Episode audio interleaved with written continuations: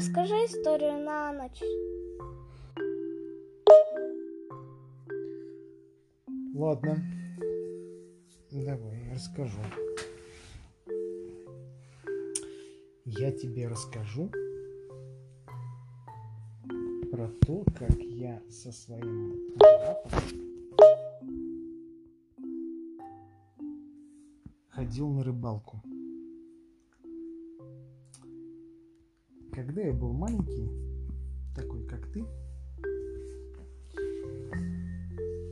как-то я остался ночевать у бабушки в доме. А к ней приехали гости. И среди гостей был мальчик, который был меня старше на целых четыре года. Мальчик был из Москвы. Вот. Ему было скучно в деревне, и он решил сходить на рыбалку. Мальчика звали Виталик. Я с ним сразу сошелся, значительно ближе, чем он со мной, и попросил Виталика взять меня с собой на рыбалку. Виталик как только мог отмазывался, но в конечном итоге согласился, сказав, что вставать надо в 4 утра, что ни в коем случае нельзя проспать, что нужно с вечера приготовить удочки и пораньше лечь, и утром проснуться, идти рано-рано на рыбалку, пока рыбы еще спят, из просонья не соображают, не могут крючка отличить от червячка. Вот. И мы легли пораньше спать. Бабушка всем, как гостям, стелила на полу в большой комнате. Вот.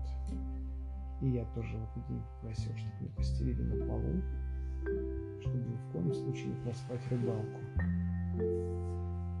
Я сплю чутко, Виталик, который не хотел меня будить, все-таки вынужден был взять меня с собой, потому что я сразу же проснулся, как только он начал собираться.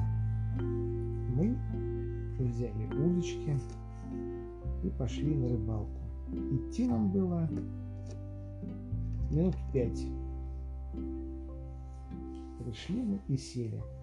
Долго сидели не клевала ни у нас, ни у мужичков, которые сидели вокруг пруда. А вот. Мы просидели так минут 30, после чего у меня начал э, дергаться поплавок.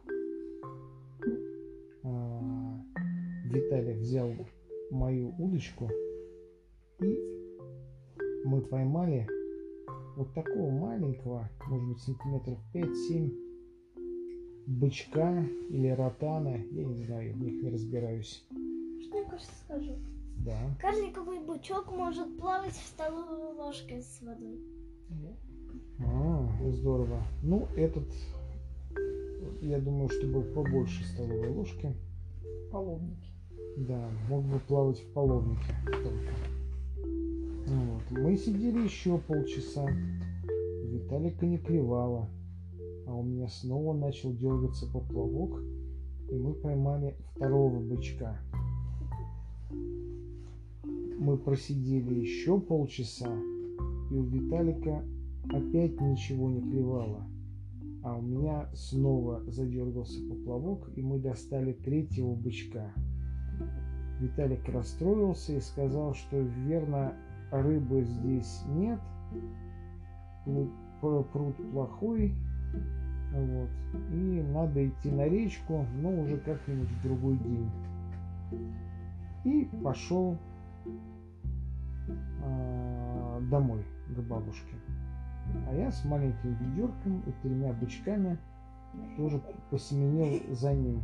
Но, но не успевал, так как Виталий был расстроен и шагал очень быстро. Вот. Я сначала приотстал, а потом просто уже стал идти по улице, разглядывать, э, что там валяется под ногами. А улица параллельная рядом вот с, э, с той, на которой стоял бабушкин дом. А, пап, а что означает параллельно? Параллельно это которая а, это та улица, которая не пересекается. Две линии, которые никогда не Да, которые, то есть, вот, вот как, как балки у нас на потолке. Как рельсы. А, Одна как рельса рельсы. параллельно другой. Да. А вот дорогу на этой улице засыпали то камушками какими-нибудь, то шлаком, который привозили из фабрики. Шлак – это сгоревший уголь. Вот. А в этот раз насыпали чего-то такого, чему я просто не мог дать а, никакого определения, потому что я в школе еще не учился. Вот. а, но зато от бабушки я несколько раз слышал сказки, которые были похожи, наверное, на рассказы про гору самоцветов. Я вот не знаю, кто у нас написал сказки Бажова, да? Там серебряная копытца там и так далее. Вот что-то такое похожее вот рассказывала мне бабушка, и там а, крестьянин находил все в горах клад. Вот он в пещеру там заходил, он видел там разноцветные камушки красивые. И я посмотрел под ноги и увидел очень красивые камни. Она рассказала... А, можно один вопрос? Она рассказала тебе сказку Али Баба и с- и 40 разбойников или какую-то там другую сказку? Я думаю, это были какие-то уральские сказки, ну, в такой в бабушкиной интерпретации. И я не, не могу сказать, это похоже было и на Данилу Мастера, и на Серебряной Копытце, и на все вместе взятое, как бы, но я не знаю, что это были за сказки. В общем, единственное, что из этих сказок я запомнил, что там постоянно кто-то находил какой-то клад. И вот я, глядя под ноги, увидел а, просто Сначала один камушек красивый, бирюзовый, потом увидел другой камушек голубой. Он был прозрачным и очень, очень красивым. Сверкал на солнце ярко. И это прям вот прям для меня это был прям самый настоящий клад. Я набрал в полные карманы этих камней. Вот, выбрал самый-самый красивый и притащил а, домой. Бычков или ротанчиков, которых, я поймал на рыбалке, я выпустил в бочку, которая стояла у нас а, рядом с домом, и они сразу туда ушли на дно.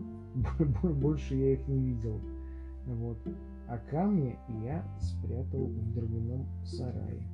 И никому не сказал про то, что я нашел клад. Почему?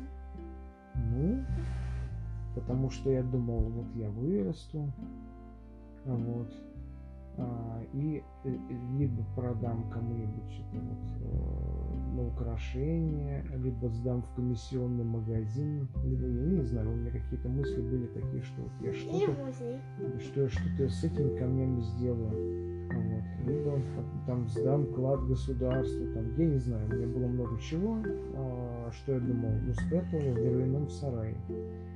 И целых два года этот а, клад там у меня пролежал. А когда я через два года вспомнил о нем, а вот, и пошел эти камни посмотрел, а как я, знаешь, как я вспомнил, я пошел за дровами для печки. У бабушки это была осень уже.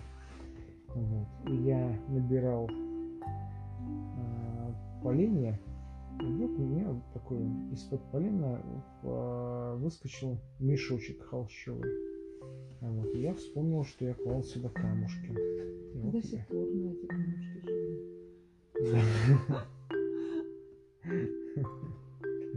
Я пошел, эти, эти камушки а, высыпал бабушке на стол, спросил говорю, бабушка, что это за камни? Это ведь что-то ценное спросил ее. Она говорит, да нет, это, говорит, как-то и то ли слюда, то ли там назвала их. Что говорит, ерунда. А вот, ничего ценного. Вот. И мы эти камушки уже в- вмонтировали в дорожку до бабушкиного крыльца. Все. А так я целых два года жил с ощущением, что я нашел клад и перепрятал клад. Это очень здорово. Вот такая история. Спокойной ночи. Спокойной ночи. Спокойной ночи.